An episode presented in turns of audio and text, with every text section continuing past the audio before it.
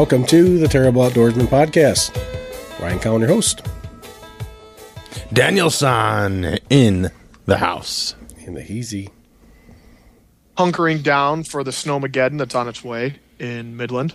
Captain JG. Snowmageddon, that's a good term because it's uh, it's looking It's coming. grim here for, for Christmas here.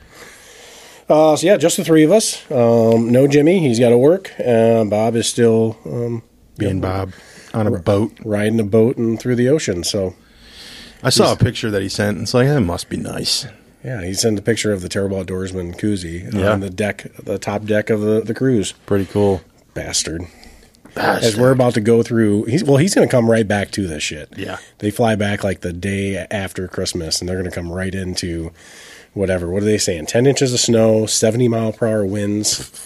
The whole state's going to be out of power. They're saying. Yeah. I sold like six generators today. It was chaos, You're welcome. chaos. Yeah, one to Dan. Nice. You're uh, yeah, it's looking grim. It's looking grim. So, what's up, boys? Quiet night Oh, tonight. Quiet night tonight. I'm uh I'm ready to eat some pizza. Got the pizza lined up for after the episode tonight. I'm go. looking forward to that. I can smell Pizza. the bacon from here. Well, we don't have any beer, but that's all right because I'm feeling like a bag of shit right now, so I don't really need a beer. You don't look like a bag of shit though. Thank you. I appreciate You look that. good. You look good. I appreciate that. And I'm sitting far enough away to where if your bag of shit is contagious, then uh, we're we're good here. So, Are, are we six feet apart? yep, definitely. Captain. Yeah, I'm also drying out my liver. I uh, just got back from Colorado. I was out there for a wedding for four days. Oh, that's and right. The common, the common themes were eating, drinking, and sleeping. So Classic. So you were the best man. How'd that speech go? I was. The speech went well. I waited until the morning of to write it, so that was good. Classic. and I took a little miniature notebook and I actually wrote like pretty detailed notes and part of that was due to the fact that I hadn't practiced anything. So even if I had to read off my little notebook, who cares? It was fine. Yeah, yeah. And then so that was stuffed that was stuffed in one inside coat pocket. The other inside coat pocket was like six feet of toilet paper rolled up, and I was going to use that as kind of a joke when I started.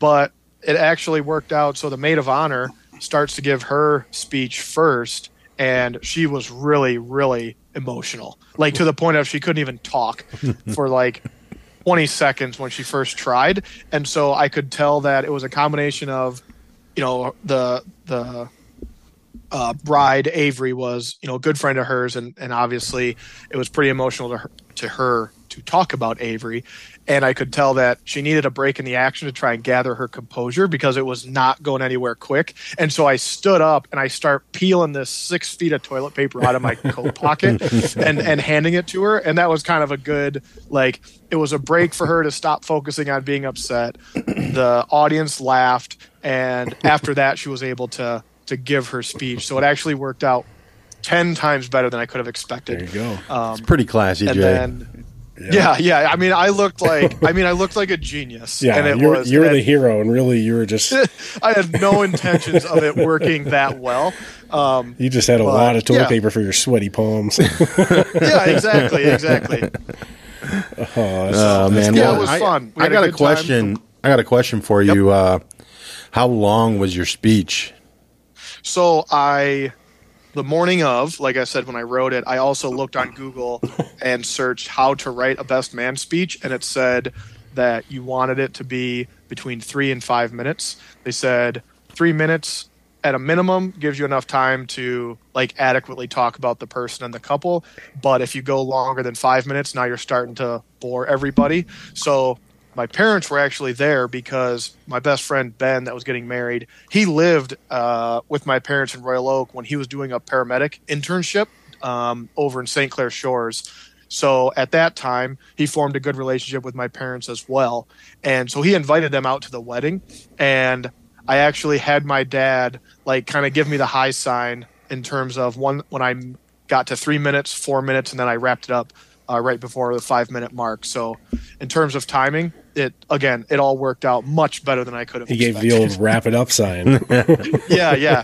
I got the wrap it up sign from the back of the audience, Yeah. and I was like, okay, perfect. Wrap it up. we were at my wife's cousin's wedding uh, a couple years ago, and the best man there was her other cousin, which is the the groom's brother, and uh, the groom's brother basically was like, um, "I got to piss," and he straight up like stopped his speech and literally took an intermission from his speech and went and took a piss. What? Wow.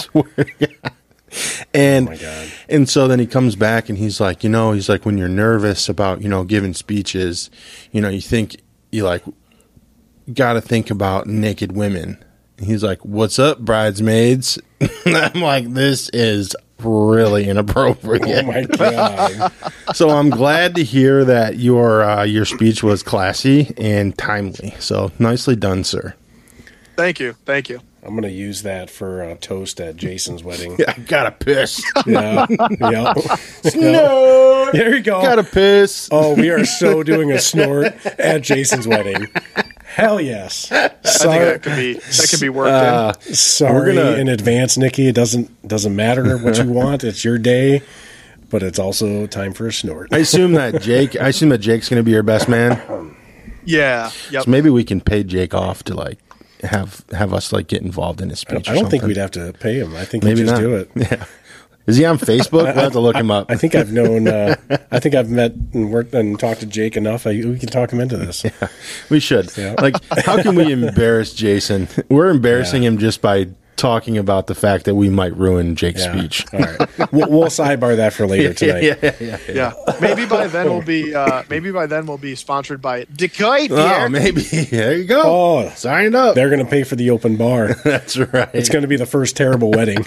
oh, man. Dan's got the first terrible baby. Yep. That's so bad to say. That's Terrible true. It's true. Jason's going to have the terrible wedding. Yep. Oh, man, it's going to be a terrible year. Absolutely. I'm excited. Hey. All right. Uh, Jason, you got, uh, we'll do a quick harvest summary update. Last week we were at um, 276,571. So It's we are still December still climbing. December Uh-oh. 20th. We are what? Who's out of it? Well, let's see. We are right now sitting at two eight four six five four. Oh, so my chances have expired. Ryan's looking good. I told you I, I, I expired too. I'm out because I I, was told you. 283. I told So, you. Damn it. Yep. Yep. Damn it, Jim.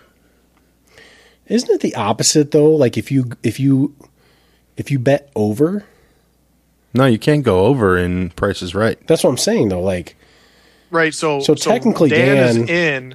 Dan is in. You're still in until it, gets to the next level. Like whoever's because you next. in yours terms was of- 283, and we're at 284. So you're technically winning right now.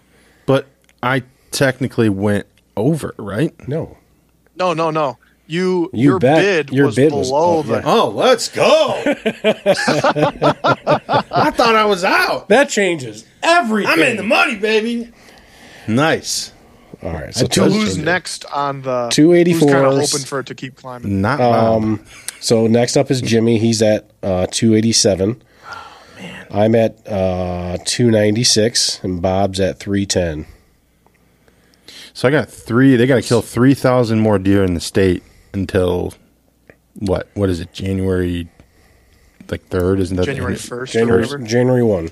Oh, Oh man. Last day of the season is January first. So we'll we'll check these numbers. I think uh, we have an episode January fifth we're doing, and we will check those numbers Let's January go. fifth. Let's go. I gotta say, man, I think you're out of it. I am. T- I think so too. I, so what did it, it? It went up like seven or eight thousand since last. Um, it went up eight thousand, almost exactly eight thousand. yeah, hey, but we're gonna lose, and they just keep hammering those antlerless deer out there. we're gonna Yeah, lose and, like that, and that was a good whole week days. of antlerless, right? So Yeah. you got Yeah. you got two, well, not even two more weeks. You have eleven more days.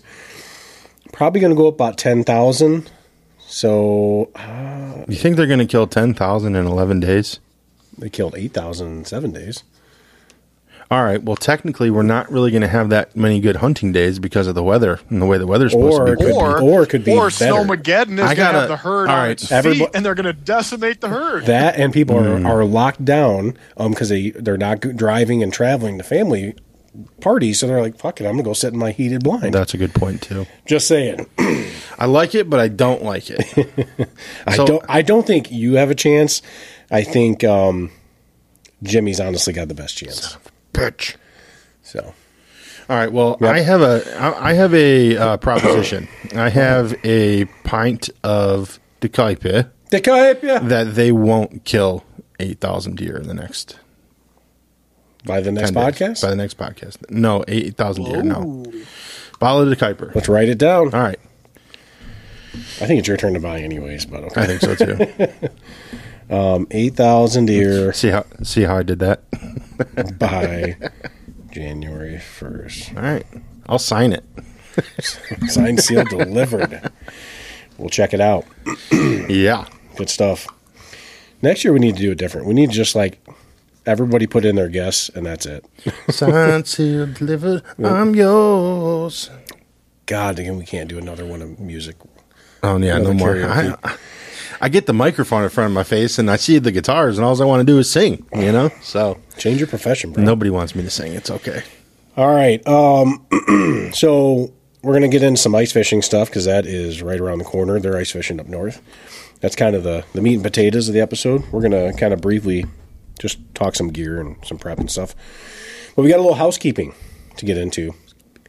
Housekeeping. Housekeeping.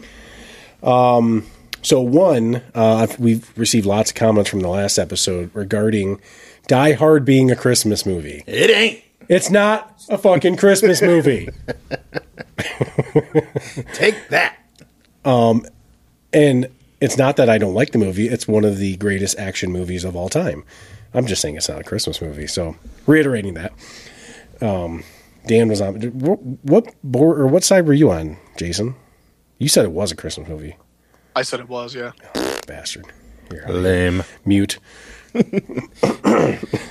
it up. Yep. All right, so um, and then so we are currently in our seven days of giveaways. So we're Yes. in day three. Um, so uh, we've had lots of you know shares and likes and posts, and uh, it's all good stuff between the three platforms. So thank you for that. Um, so lots of entries, and um, we got four more days to go. So Dan, run through uh, what the listeners can win. What do we got to that we're raffling off? It's a lot of cool stuff. A lot of cool stuff. Um, so grand prize, which we call it the grand prize, but all the prizes are going to be drawn at random. So we like to call it the grand prize winner is going to be featured on an upcoming episode of the Terrible Outdoorsman podcast. Yeet yeet. That'll be pretty fun. We'll do that uh, via Zoom. Um, you know, it just kind of doesn't doesn't really allow for us to have an extra seat uh, in, in the uh, in the studio. So Well, when we got people that listen from Australia, Yeah, for like, sure. I don't think I anybody's traveling wins. We from should- Australia to come to come uh, listen to us. Yeah, for sure. I me mean, in person. So hey, and if he does, awesome. but, Right? Yeah. Um, so yeah, that'll be really cool. We're really looking forward to that. Um, we have some various uh, outdoorsman, terrible outdoorsman swag for you. Um, Michigan Shooting Centers. Uh, it's a premier uh, shotgun shooting uh, destination in the state of Michigan. They donated a uh, clay shooting package, uh, good for their cosmic clays. So it's actually done after dark um, under black lights, and it's pretty wild. We did that last year, and we're actually going to awesome. um, for that for the winner of that event. Um, we're going to have them join us uh, for our like terrible outdoorsman evening when we're there. Yep, we're we're gonna join you um, at that shoot. Yep. We're gonna as many of the terrible outdoorsmen that can make it. We're gonna join you during that, that night of cosmic clays that you choose. Um, only uh, only stipulation is uh, no twenty gauges, Jimmy, and uh, Jason has to have a gun that will cycle. Those are pretty tall orders. yeah, yeah, they for are, sure. So I'll just go with the single 10 gauge. there you Yeah, go. perfect, perfect. Boom. Yep. And then um, It's, we have it's a report pair. How fast can you reload that single shot? for sure, for sure. um, and then we have um, uh, from Wild Wolf Coffee, Coffee. Uh, Chad Schwarzenberger um, donated a uh, couple um, packs of coffee um, that he makes. Really, really good stuff. We uh, we actually love love his coffee a lot. Very so, good. Um, and then we have um, four passes to the Ultimate Fishing Show, um, and that's going to be up to you whether it is in Grand Rapids or Detroit. Um, so basically, I'll I'll just get with the winner of the uh, the tickets, and uh, we'll orchestrate how you know you want to get them. Um, and then uh, that is kind of leads us into our last uh, or to our next, I think, topic of the next uh, giveaway is the O-Wacky tool uh, by Fishing Complete Inc. Um, they have a basically a bundle um, that's got some worms and some uh, some O rings and stuff, and we'll uh, we'll we'll get into that here in a little bit. But uh, yeah, an O-Wacky tool kit from Fishing Complete Inc. Um, and that kind of uh, caps it off. So it's uh, really cool. Um, thank you all for your your comments, your likes, your shares, everything so far. Um, it's been really cool, kind of connecting with everyone and kind of chatting with everybody, and uh, it's really cool. So we're we're looking forward to uh, continuing this on and uh, giving away some stuff. So Yep. Four more days. Lots of stuff to win. yeah, definitely. Yeah, good stuff. Um, so yeah, the the the O-Wacky tool. Um, so Dan and I um, um, kind of met with the uh, the people from Fishing Complete Inc. and uh, really really awesome uh, Michigan based company out of Canton, Michigan. Such a cool experience. Um, it was it was awesome. Yeah. Um, so they are the um, originators of the the O-Wacky tool.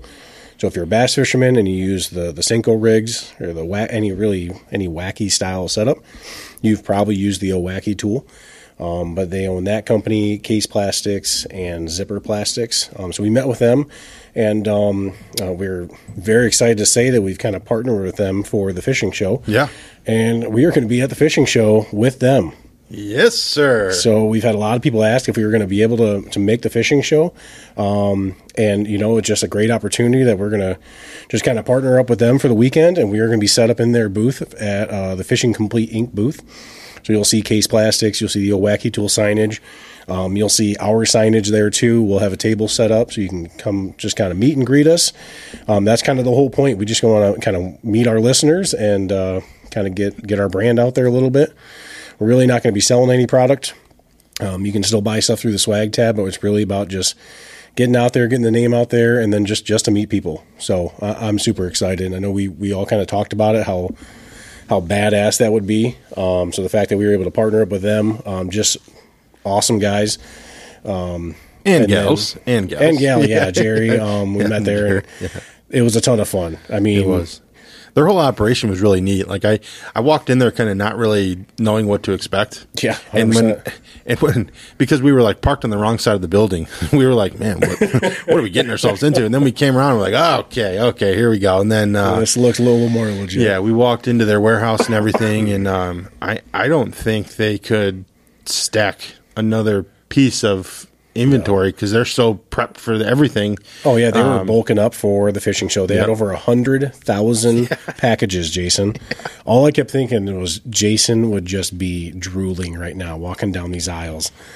I remember when Jason and I worked at Dick's together. We would just like walk down the fishing aisle and just stand there, like shoulder to shoulder, just staring at at lures. I want this, I want this, I want this, I want this. Oh man, it was like a kid in a candy store. But Yeah. so yeah, we are super excited to announce that that we will be at the fishing show here in uh, Novi at the what was the suburban show place? Is that what it's called now? Rock Financial. Rock Fin- Whatever the fuck it is. I think, I should think probably it's, figure that out. I think it's suburban. It's changed. It's changed Yeah. names like three times. Either way, we're going to be at the fishing show in uh, in Novi. we're there, baby. So we'll be there um, all four days. So um, maybe not all of us, depending on work schedules and stuff. Um, Dan and I will likely be there majority of the time, but Jason will be there. Bob and Jimmy will be there. Um, who knows? We might have the wives there.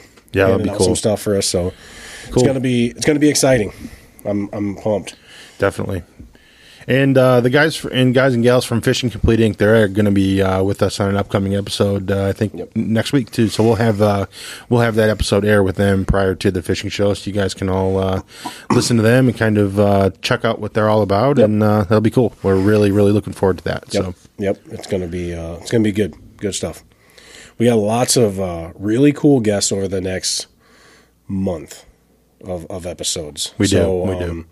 I don't really want to name drop too many yet, but we're so we're gonna leave that kind of hush hush for a, little bit. It's a secret. Not really. A lot of people know, but um, yeah, we'll keep it hush hush. Yep. But I think we've got like four like pretty. If you're in Michigan, you're gonna know. Have a good chance you're gonna know who these people are. Yep. Um, so super excited for that. Lots of good stuff to come. But all right, ice fishing. Ice fishing. Let's get into it, Jason. This is your forte. Uh, Dan and I are gonna gonna hang up now. See ya. So my only comment um, is I suck at ice fishing. Um, that's it. All right, no. So here's the first question that I have for you, Captain. How Yep. how much ice is enough ice? Like what's what's the safe zone for ice fishermen like myself for fishermen like myself who do not ice fish? What's the safe the safe number to get out on the ice? Well, rule number one, Danielson, Okay, I'm listening. is that no ice is safe ice. Boom. But, but um, in my experience, I have I have fished on three inches of clear ice, but it was uncomfortable. Oh man. So I like personally I like the five to six inch range because if it fluctuates a little bit, I still feel safe.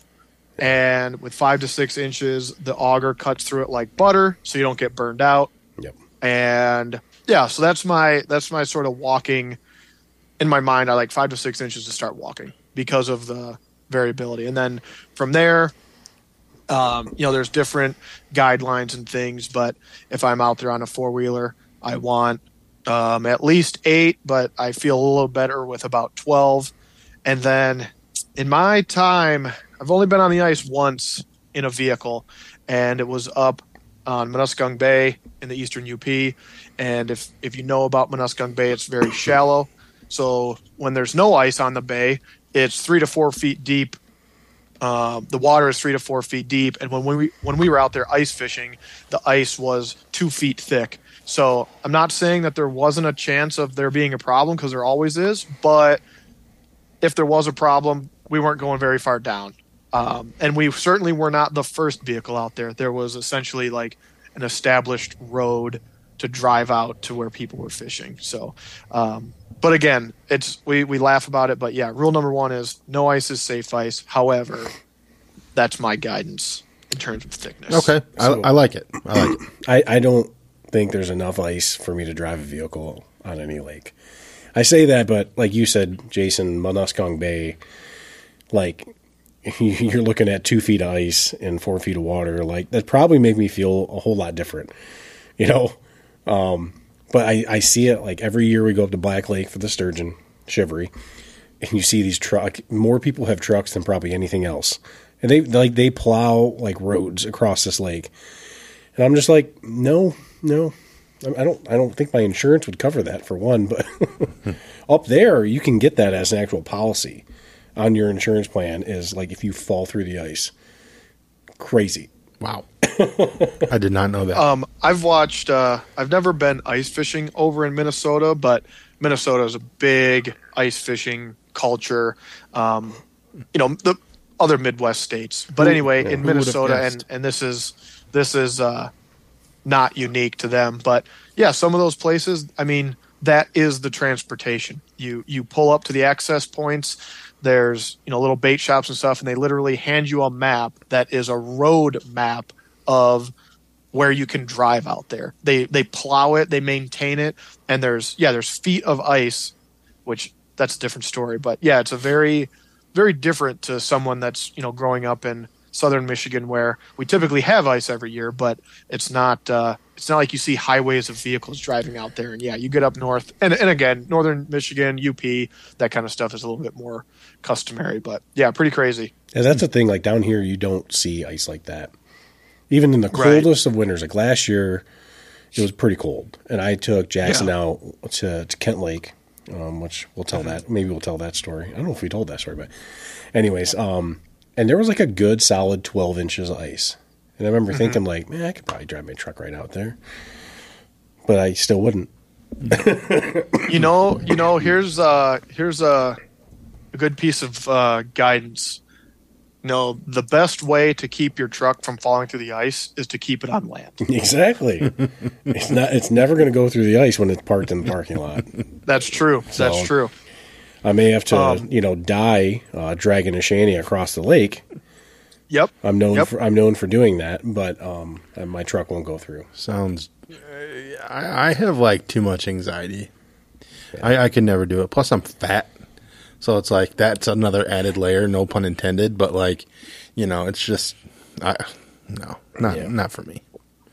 Well, one thing that that uh, can freak people out is while you're standing out there, and I've had this happen at the cabin on a nice day, cold, crisp.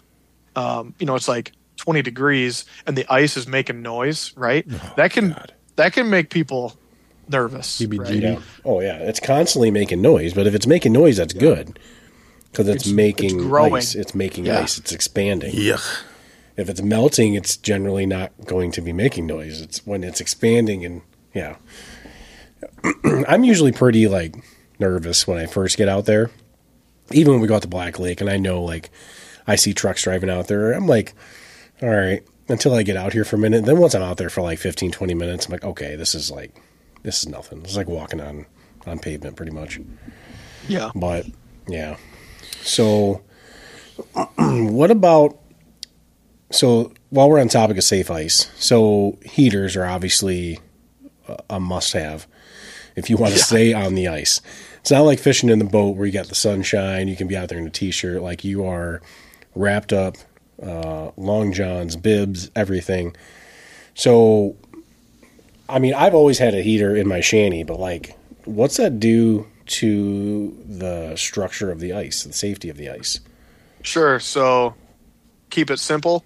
Um, has some effect, right? In your shanty, you drop your heater on the ice, you light it, and the thing burns and it melts it a little bit. But um, the amount of melting that occurs just from your heater is insignificant. Uh, and one way to actually combat that so that it pretty much doesn't melt at all is you can buy a little piece of foam and set your heater on there and it acts as like a little piece of insulation but um, you don't really have to worry about it and the other thing is heat rises so when you're in your shanty and you got your heater turned on usually um, the the top of your shanty is warmest because the heat is rising and, Yeah. and people set up little fans and stuff to try and get it to circulate but um, in all honesty i've uh, i've built and you've probably seen people do it ryan and, and possibly you've done it yourself, but built fires out there. Like literally Yeah. build a fire on the ice. Yeah. You know, and and and we did this um, up in the UP when I was in school up there. We often were building fires out on the ice, and yeah, it didn't. Uh, it doesn't have any big long lasting effects. You you do melt a little bit of, of ice at the top, but it's not like you're going Right. to melt a huge hole in the water. I I went up to to Onaway there, and we uh, we did that. We lit a fire right on the ice. I'm thinking like, how the fuck is that going to work? And like, sure enough, like had fire going, and like it made a little bit of water on the top, but like it it never really went any farther than that. Like we just kept putting fire uh, logs on it, and I'm like, how is it not melting the ice? Like you're defying physics here. We're gonna have people writing in like you're an idiot. yeah. So, what what's some of the gear we need? Um, so let's just kind of talk like, I guess uh, a prep side. I'm. It's not that I don't like ice fishing. I'm just not any good at it. So like to me, it's always been more of like a socializing thing. Like I'll go if I got some buddies. I don't really go out there to like catch a limit to eat dinner. Like it's not just been for me because I've never. I don't know if I've ever actually caught a fish jigging. It's always been tip ups. But a lot of times I go set up a bunch of tip ups and I sit in the shanty and just look out the window like like I'm bobber That's pretty fishing. fun, though. It is like sit back, drink a couple beers, uh, listen to some tunes. I don't even cut a hole like where my my shanty is. I just I'll set up three tip ups per person and just kind of sit in there and hang out. So, but um, Jason, you're our resident expert. So, um, but for for some reason, like this year, and maybe it's the podcast, I'm more excited this year for ice fishing than I've ever been. Maybe just so we can get some content. Um, It is something to- definitely because it is definitely because of the podcast. Hundred percent, man. Like otherwise, like most years, I'm like, yeah, I'll go up for sturgeon fishing, um, just because my wife drags me up there, and otherwise, let this shit melt so I can get my boat out. Like that's where I'm at mentally, you know. But Yeah. for some reason, like I'm I'm starting to get pretty amped up. I text you, Jason, today or yesterday. Like I'm actually uh, I've been looking at like buying a new shanty or buying Yeah. a new auger because my I've got the like battery drop operated uh, auger, and I'm like, Yep. Yep. kind of want a better one. I'm like, I might fish more. I might ice fish more if I had like some better gear. But Yeah. so kind of what? Uh, let's get into some of the gear. What do we need? Yeah, so um, we'll start just like real simple. Okay, so thinking of a person just getting into it, looking into having the bare minimum to go out and enjoy picking away at some panfish and stuff. It really can be fairly inexpensive to get started. Um, so, you know, making a hole in the ice, you've got your auger, and there's a variety of types. Uh, but again, when I when I talked to, earlier about safe ice with five or six inches, you know, just a hand auger, you can be efficient enough to to cut through, cut through, blaze some holes, and and have a good time of it. Um, I would suggest to veteran ice anglers and novice ice anglers looking into the uh, cordless drill kit uh, conversion kits for augers. I mean, that's a pretty slick way of, of having a, a power auger without breaking the bank. And then there's also some other electric versions that run off of batteries that are more like specialized ice augers that are electric. So now you're not messing with fuel or propane or anything like that. But Yeah, anyway, fuck fuck a um, hand auger, man. That is like it's okay if you have four inches of ice and you're drilling Yeah. like a six inch hole, but you get Yeah. into like every year we go up for Sturgeon Fest, and a couple years like we've just for- either forgot our drill or whatever, so we hand drill the holes we need to like saw open the hole. Dude, we Yeah. are smoked because it's like usually it's twelve to fifteen inches of ice. Sometimes it's eighteen up there. By the time we're done with four holes, like we are done. We're all like, it doesn't matter how cold it is, our jackets are off. We're out there sweating our ass off. Like, yeah, battery operated drill. Um, it's that's money. Right, and I mean, you know, I I feel like a fair number of listeners are probably going to have a cordless drill, and so if you're interested in getting into ice fishing, you've already got the the power to do it. So, um, and then you know, the biggest thing with ice fishing is your your rods and stuff. Everything is downsized. You know, everything is miniature essentially. So. Um, a little rod and, and a couple of teardrops and your auger in a bucket and on a nice day on a nice day where it's sunny and no wind and you're pretty much ready to go um, without like i said without a, a big investment. But one thing that i think people will laugh about that maybe aren't into ice fishing is so you drill this hole and you have all of these ice shavings. And so a big thing in the ice fishing world is an ice scoop. Uh, you have a variety of things that can be implements for scooping ice, but there are designated pieces of equipment that are ice scoops, just to clear the ice and stuff out of your hole. So, um, I think, yeah, a I variety think when of we options. went up to your cabin, I, I want to say we didn't have an ice scoop, and I happened to have like a fucking salad fork in my bucket because last time I went fishing, like I didn't have one, and I just grabbed it. Like, God, that's probably back when I was living with my parents. Like, I just grabbed it, and it's literally just a spoon with holes in it, and that's what we use to scoop the ice out. Like, hey, it worked. Yeah. it's the Gotta same do what you concept. gotta do. Exactly, exactly. On on one hand, you think of oh, don't you know, don't forget your ice scoop, and on the other hand, you know, the companies that manufacture ice scoops are essentially overpricing a slotted spoon. That's exactly what it is. It's a big ass spoon with Yep. holes in it. Yep, it's a ladle with holes So- in it. Yep. Yeah, yeah, exactly. It's a ladle with I mean, holes in it. So don't get me wrong. It's it's a lot better when you have one of these because it's like one scoop and uh, like it's it's done. But yeah, So Jason, as as a newer fisherman in general, right, and especially new to the ice fishing world, um, wh- how how would I even become an ice like an ice fisherman? Like you know, you have the the gear, the rods, like all that that setup. Like, what what about like ways to dress? Like, are you dressing like extra for extra cold weather because of the wind and everything? But then again, you have the heaters. Are you going to get too warm? Like, what's what what's your take on that? Right. The uh, I think the key to this is kind of like when we talk about hunting. Um, the biggest thing is dressing in layers, and I think Ryan may have Ryan and I may have shared the story in an earlier episode about uh, dragging the shanty through a foot of snow and about having a heart attack. Um, I think we were a little bit overdressed. We can tell- the, we can uh, tell it again, Dragging. so yeah, dressing in layers, always starting with some sort of base layer, um, and then adding on top of that.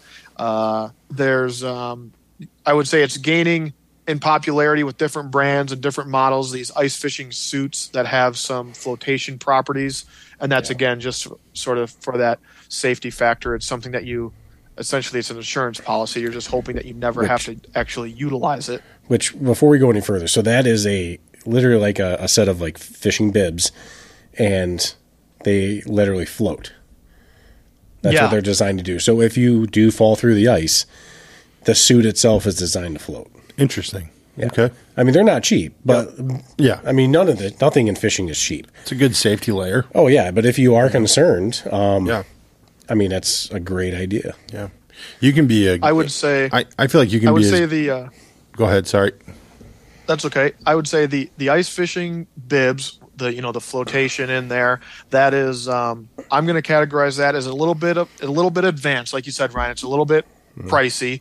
You know, if you're if you're getting into the sport, I, I probably wouldn't say that's the first thing to buy. But what I would say is the first thing to buy or the first thing to make are these ice picks.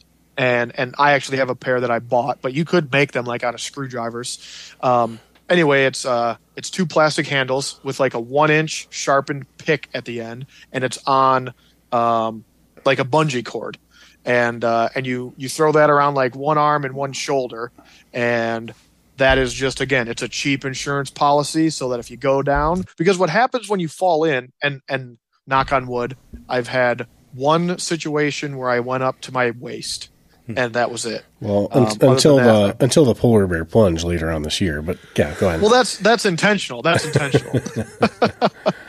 um, anyway, when you fall in, you know what what's going to end up happening is you're not going to be able to have any sort of grip or anything to pull yourself out, right? And so that's where having these little ice picks, or like I said, a, a couple of screwdrivers tied together, um, it's going to just help you get out. Uh, and it's a relatively inexpensive piece of equipment that I think is very important to have. And hopefully, you never use them. But they're pretty cheap if you buy like Yeah, the they are. actual designed ones that you're talking about. Yep. Like they're less than twenty bucks, I think. Yeah, exactly, exactly. And if, so I it- would if you use know, them one time price- in your life, it's the best twenty dollars you ever spent. oh yeah, definitely, definitely. So um, Uh, yeah, I think just we, got, we kind got a of little talking bit on a tangent there. going back to, to clothing though, Dan. Like yeah, the float the floating bibs are definitely the high end. I I have a really nice set of fishing bibs, or not necessarily ice fishing bibs, but you could use them. I just use my Carhartt bibs. I just have just regular the insulated duck uh, Carhartt bibs that I use for ice fishing because they're heavy duty. They can they can hold up to kneeling on the ice. Like yeah, they're going to get a little bit wet, but um, I mean the the ice fishing bibs like they're the same concept. But to me, like I stay a lot warmer with the Carhartt, and you can get those for well usually Yeah. hundred bucks or so or less. And a lot of people already have them. If you already hunt or fish or just do shit in the outdoors, you already have Yeah. a good set of Carhartt bibs. So then, Yep. so then, how would I choose where to where to set up? Like you have the whole, you know, the whole frozen lake. Like where where do you choose? Like where where do you go? stand stand on shore and close your eyes and spin around in a circle five times and open your eyes and wherever your finger's pointing, walk that way and Okay. then drill a hole. Okay, I like that. no it's um so a couple of things one is it's this is this is kind of where your if you have an opportunity to go and fish a lake in open water here's where your reconnaissance that you gathered during open water helps out um you know now everyone it seems like can uh, can download an app on their phone and essentially have a a gps you know handheld gps at their fingertips and use that to mark waypoints and things when you're out there fishing open water. Um, and there's other apps i think you have is it navionics on your phone ryan? And, and Yeah. a lot of the inland lakes and stuff in michigan have you know a, a contour map to give you ideas of different pieces of structure weed beds and things. But um, just getting into it dan yeah it's you know you think of where have you gone fishing in open water with your boat and what have you learned from those areas the the edge of weed lines and stuff like that is what you use in your arsenal of where to go set up Sure. Okay. Yeah, Navionics is the greatest, single greatest app I have on my phone. There's times where, like, I've got all the the mapping and shit on my my GPS on my my boat. There's saying there's times that Navionics is better, and it's it's a free app. You can get like a lot of shit with it from the free app, but you can pay for a subscription too if you want. But um, yeah, that's especially when, like when we go up sturgeon spearing, like we we try to figure out like where we're gonna set up, and like I don't have a clue because I've not fished that lake enough. So Dan, I'm pulling it up. So you can see like on Navionics, that's the contour you get. Okay. So you can see those pins is where we've, Yeah. and I can lay those pins out. That's where we've set up shanties in previous okay. years. That's cool. I have each each one marked, but it's Nice. just like a, your graph that's on your boat. Yep. But it just tracks you as you're walking, so I can walk right to a certain, like in this case, I'm looking for like there's like a muck flat. That's where I'm setting up for sturgeon spearing. So like there's that, it's like a huge flat there, and that's where hmm. I'm setting up. Okay. But I can get right to that drop off because I'm using that. Like that's the single greatest tool when it comes to for I, I use it for open water too. Like especially if like if I know I'm going fishing on a particular lake, like when we were going to Thornapple like the night before, I'm like a kid in a candy store sitting there on my phone and I'm figuring out like, all right, reading the contour of Thornapple Lake, thinking, all right, where are we gonna hit? Mm-hmm. What what what points are we gonna hit? So Okay. Interesting. nerd. but it's that, it's that like easy it. to do. Like honestly, like you don't have to be any an advanced fisherman to download a free app and just take a look at the lake you're going to fish that day or, Yep. or or the next day and just get an idea of what what the lake looks like. But if you're talking ice fishing, you want to figure out where to set up. It's it's no different. Now, if you don't have something to to get your shanty on the other side of the lake, you gotta you're pretty much fishing in front of the the boat Mm, Yeah. launch. Yeah. that is one thing. Yeah, that's one thing that the ice does is it obviously it provides access to a lot of people that don't necessarily have a boat, right?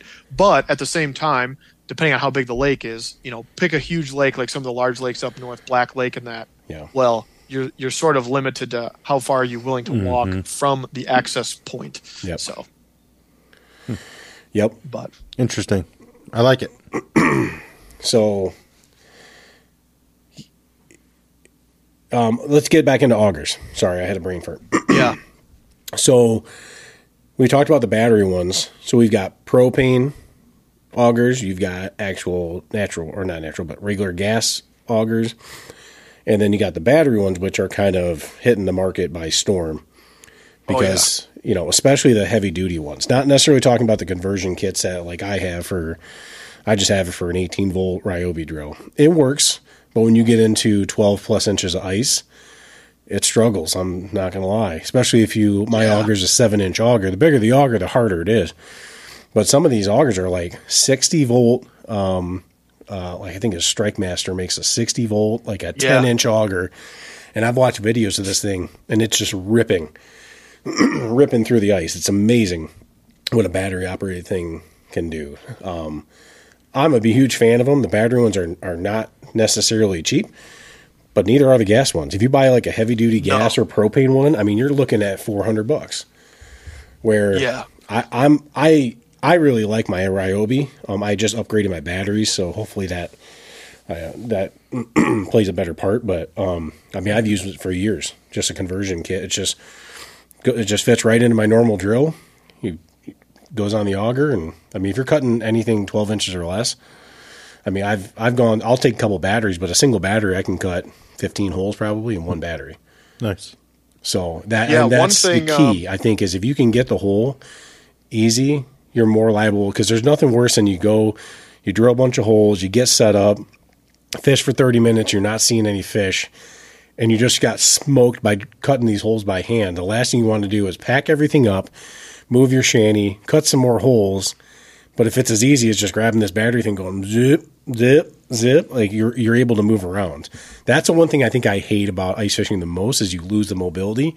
And I'm the type of fisherman where I am moving all of the time. You know, I am yeah, shore busting. yeah, you're right. It's it's uh, I mean the the two opposite ends of the spectrum are number one, or I'm sorry, one side is mobile, efficient, go right. Blast holes, fish for five minutes, and move, move, move, move. Because exactly when you're working the shoreline, you cast at a stump and then you move to the next one and then the Yep. next one and the next one. And so, like you said, it's hard to sit there and not catch anything. And the other one is to pull the old deer stand mindset and say, "Oh, well, I'll just sit here and wait them out." Exactly. Right? I'm in a good area and I'll just sit here forever. And Yeah, eventually they're bound to swim by at some point. exactly. That's the mindset I have. And then I sit there for four hours and I haven't caught a freaking fish. Yeah, exactly. Um, one thing I wanted to throw in there about the augers. So, like you said, the the different types of augers, they all have their positives and negatives. I really think so.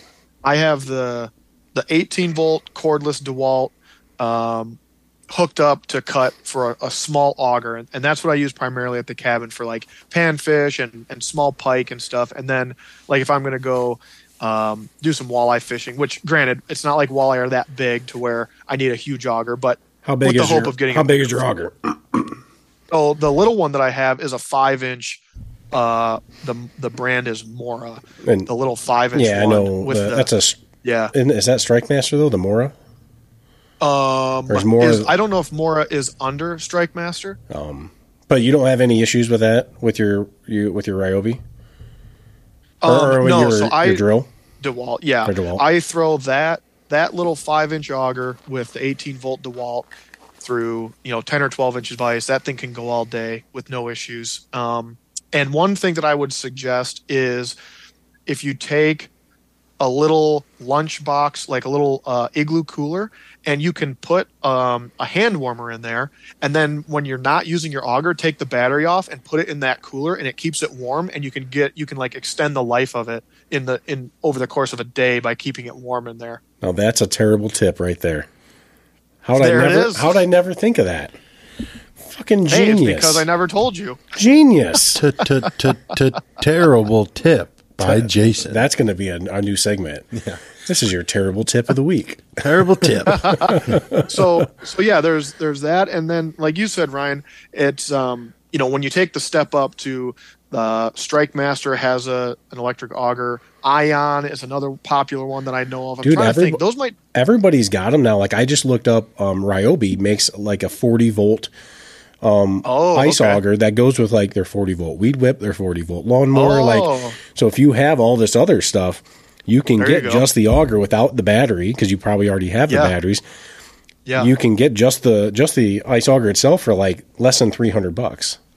So I think what I would say that the the biggest positives from the the the battery version are um the weight, you know, when you when you are dragging your your sled out there with stuff. So the battery versions are going to weigh less than the gas or propane. way less. Um and then and then uh you know the propane ones not necessarily. I've never used a propane one but gas ones for sure. So you know comparing gas to battery I would I think that the cost of the battery is worth it because of the fact that there's no maintenance. Right. you don't have fuel that's decomposing and causing issues. Yep. you don't have carburetors that are finicky. You don't have this or that. I mean you got to stay consistent charge your battery and you're good to go.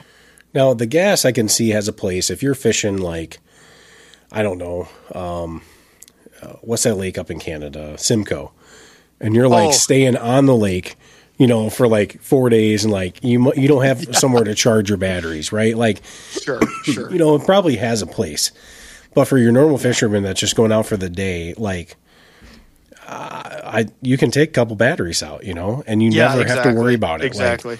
I've had gas Now, I will say- gas augers over the years.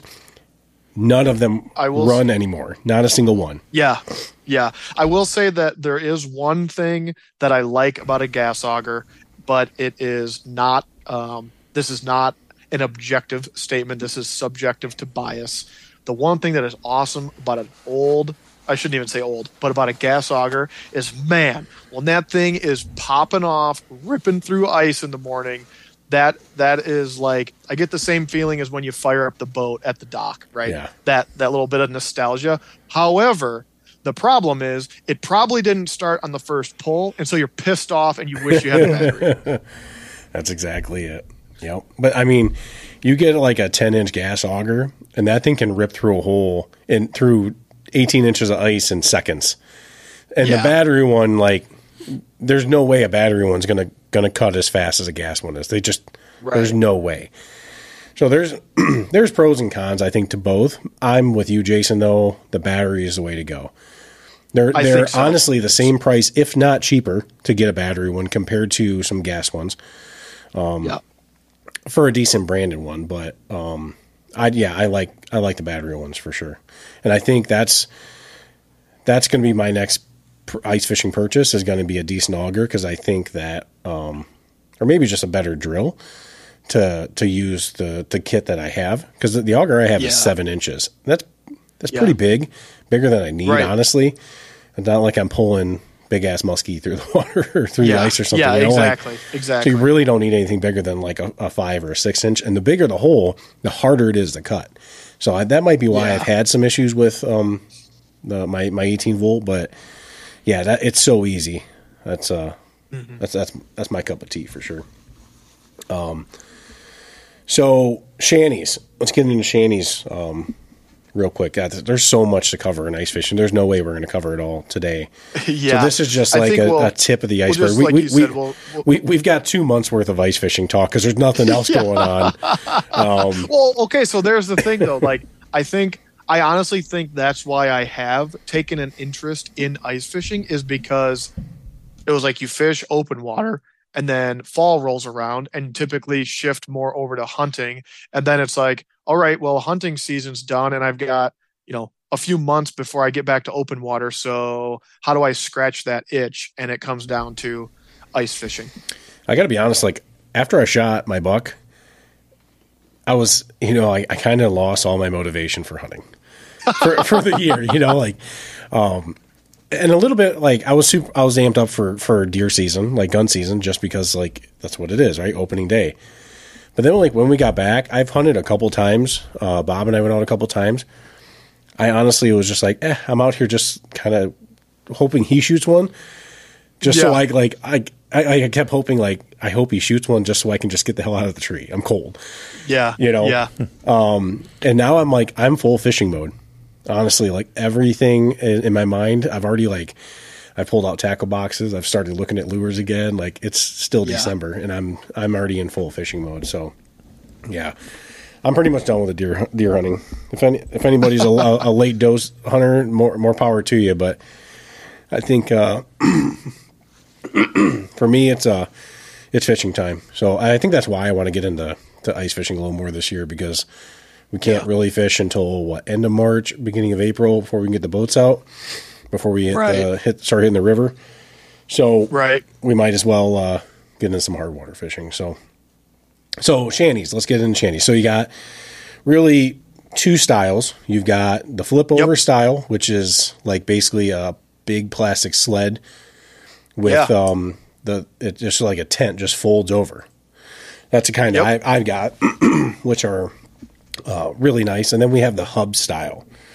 What Mm-hmm. um do you what what do you use primarily? Well, of course, I can't have a simple answer, so I have to say I have both. Um, so we we have both. We have a flip over style and and the hub. Um, and like we just went through with the augers, there's positives and negatives. Uh, and and honestly, if you told me I had to pick one, wow, I'd really have a tough time figuring Right? out which it would be because I think it depends on the application more than anything. yeah, that's true. That's true. Because the, the I think if the- you're if you're trying to stay if you're trying to stay protected and mobile, I think you go with the flip over style because uh, it's it is as simple as you just described. Yep. Um, you have your sled with your stuff in it. You get to your spot, pop your holes, flip it over. You're fishing, right? Very minimal. Yep. Um, the hub style, the hub style, it, it does. I mean, it sets up easy, but if it's windy, you got to anchor the thing down. Yep. So there's you know added. and when is it not windy on the ice in Michigan in January and February, right? It's it's generally always going to be it's always going to be pretty windy. I'm confident we lost Jason. That's why we are the terrible outdoorsmen. Ladies and gentlemen, this is a perfect time for a commercial break. Oh man, he hung up. And we're back. Hey, there you Oh, Dan just said, Nikki, cut the cord. Wrap it up. so I think uh, I think we were we were talking about shanties, and I had said that um, I think the the flip over style helps a person be mobile because it is very quick to set up and break down. It's not that the hub takes that long, but the hub does have the the possibility of blowing around, so you may have to anchor it down. And and like you said, Ryan, it's a little bit based on the application. So if uh, if we're up at, if we're up at the cabin and we're going to go out in front of the cabin, we're going to set up shop and pretty much plant our flag and set some tip ups and have a few drinks and chill out. I'm going to set the hub up. I'm going to lay everything out. Yep. You know, get a big, huge hotel going. Yep. Um, but if you if you say, you know, I'm going to uh, either drag or, or pull it behind an ATV or something, a, a, a flip over style, and it's like I'm going to blast holes and I'm going to flip it over, fish and move, flip it over, fish and move. I think that the the the flip over style can be at times a little bit more Yeah. um, convenient for that type of fishing. But Yeah, the hubs the hubs are really nice. We had that's what we use for st- uh, spearing. Obviously, we need we need the room Yeah. for for all of us. But um, I mean, they are super easy to set up. It just there's times where like you know Brian and I we're, we're driving up north, like getting ready for sturgeon spearing, and like he's watching the weather, and he's like, I don't know, man, it's saying 20 mile per hour winds.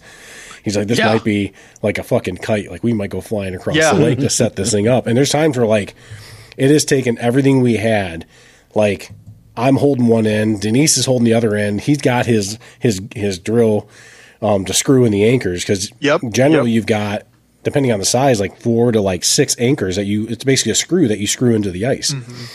So you got to do all this at once. Like it, it's a pain in the ass, but the flip overs are generally going to be smaller. Like it's like a, a one Yeah. or two person shanty at best. yep, exactly. So exactly. if you've got a situation where you've got a bunch of guys, um, like we went up uh, ice fishing a couple of years ago, me, Brian, and a bunch of guys to a cabin up in um, Lewiston area, and we had I think we had like six guys, and we all set up in the same shanty, and we had tons. We had Yeah. it's a huge shanty.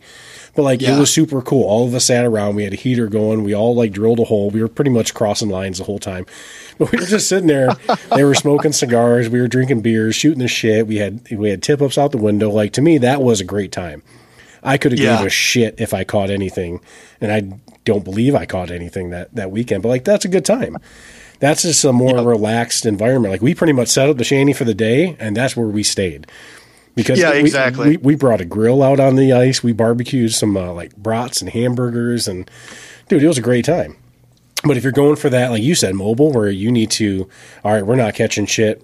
Flip it. Literally, it's as simple as flip it over, grab it, and let's go, and, Yeah. and start walking. Um, because generally, unless you're staying there, you don't really need to anchor down the weight of you of you sitting on your seat that's built into the shanty. That's going to hold your shanty down. So you don't need yeah, to. I'm glad you it. described that. I'm glad you Although there's there's been because- times where it's so windy, we're like I'm sitting there. I think me and Brian were up in Houghton Lake one time. We're sitting there, and all of a sudden, like the fucking shanty is like moving on us. We're like, Jesus! Like it was it was some rough winds, and that's where we got out and we actually packed snow around like the sides of the Mm-hmm. the shanty to to kind of block it in. But I think that's like you said, um, the application. It's if you're going for mobile, you want to be able to move around. The flip over for sure. If you're Yeah. going and you're setting up shop, um, the hub. So I've got a flip over right now. Um, Brian has a uh, a hub style one that we use for the spearing, but I think I want to get like a small like three person hub because Yeah. this year I'm gonna I'm getting the stabbing cabin going. That's my number one goal. And when by what I mean by stabbing cabin, J- Dan's looking at me like, "What the fuck are you talking about?" I don't even want to know. Get your mind out of the gutter. um, a pike spearing shack. Yeah, So when Denise got into sturgeon spearing, the first year we went up there, um, we just they were already booked solid for when we rented through our infamous uh, guide that Da- Jason and I love. who will remain unnamed? It will remain unnamed till one time I'm too drunk and I say it. Um, he was booked solid, so we went up there like the weekend after, and he set us up with some pike spearing. Freaking blast! Uh, Denise speared a pike that may or may not have been uh, too small, but Yikes. it's it's really hard to determine the size. Like we all thought it's like 30 inches, and it yeah was not. But um, It was 24 and a half. yeah, hundred percent. It was yeah, just barely legal. Um, but like it was a freaking blast. Um, and one of the guys that Denise um, kind of got tight with was Keith Stanton. If you've ever heard of him, he runs pikespearing.com. I actually just posted uh, or re or shared one of his posts yesterday. Um, he sells decoys, spears, um, uh, the pike killer lure. He'll be at the fishing show. Well, he always is. I guess I'm assuming he'll be at the fishing show. Um, and he's got videos that he sells of him spearing like just monsters, 40 Nice. plus inch pike. Um, that's all this dude does. And uh, it just looks badass. Nice. I would rather do that like because you cut like a good sized hole, like a two foot by three foot hole, and you get a decoy and you wait for a pike to swim in and you spear it. I'd rather do that than sit there with a jig. Just being out, like I, I could give a shit about that. Hmm. Yeah, So that's yeah. that's my goal this year is to get the stabbing cabin going, but I can't really do that with uh with the flip over shanty. I mean, I guess I could. It's just it's you know you can only again only two people. It's not real big, so I'd rather get a hub, like a thermal hub too. The thermal hubs, when you're spearing, like you need that shanty to be pretty dark because you need to be mm-hmm. able to see down in the hole, especially if you're fishing during the day. Hmm. So if you don't have a thermal one that's like lined to block out a lot of the the light, like my shanty, it's not thermal. So much light comes in. Like you don't even need a light in there during the day because so much light creeps in through all the little holes. That's where the thermal ones are big. So What what did you call it again? A stabbing check? a stabbing cabin. Get your mind out of the gutter, man. We need it. We need it nice and dark and everything like that. We need it nice Good. and dark in the stabbing cabin. Oh. Anyways, Yeah, so uh, give him a follow, pikespearing.com. We are definitely not partner with him. I would love to, but um, Keith Stanton, he's a he's an awesome dude.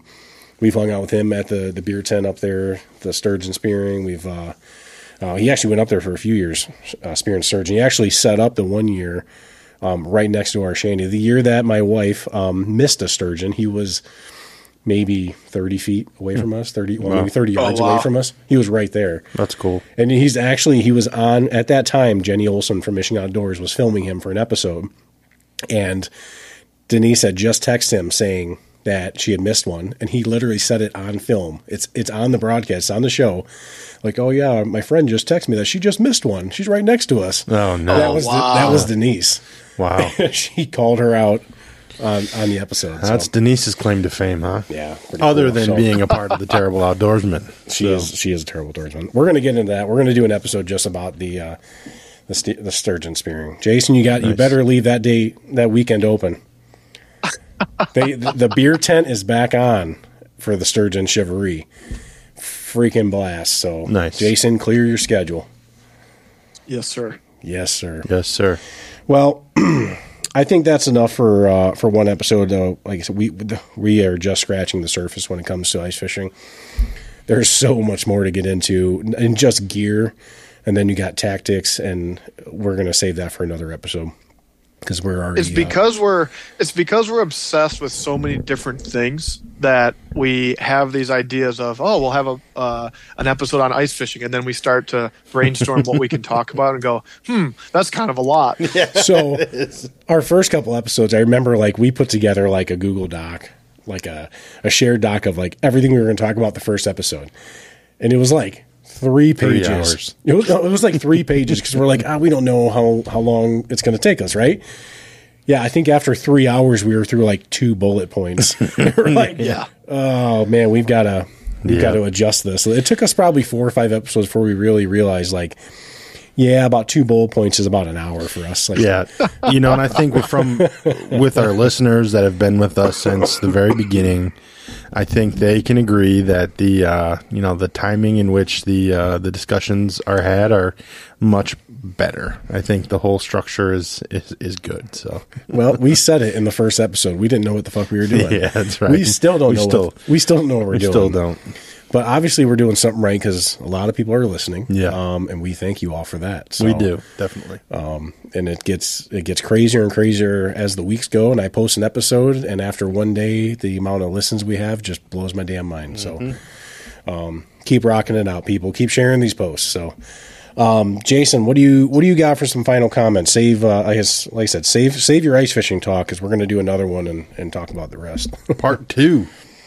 Part- yeah um I uh, I think that I need to. Speaking of maintenance and gas and things, I think I need to um, goof around with the uh, snowblower tomorrow in preparation for what could be a little bit of a situation Yep. that we have coming across Michigan here in the next couple of days. And um, And the if everything goes, yeah, yeah, if everything goes how I think it should go, then the snowblower won't start uh, because the fuel has been sitting in it, and so I'll try to put some fresh, and it won't start. Um, I won't be able to take it into the shop to get it worked on because it's going to snow the next day. So I'll be stuck uh, shoveling multiple times in one day. Yeah, sounds about right.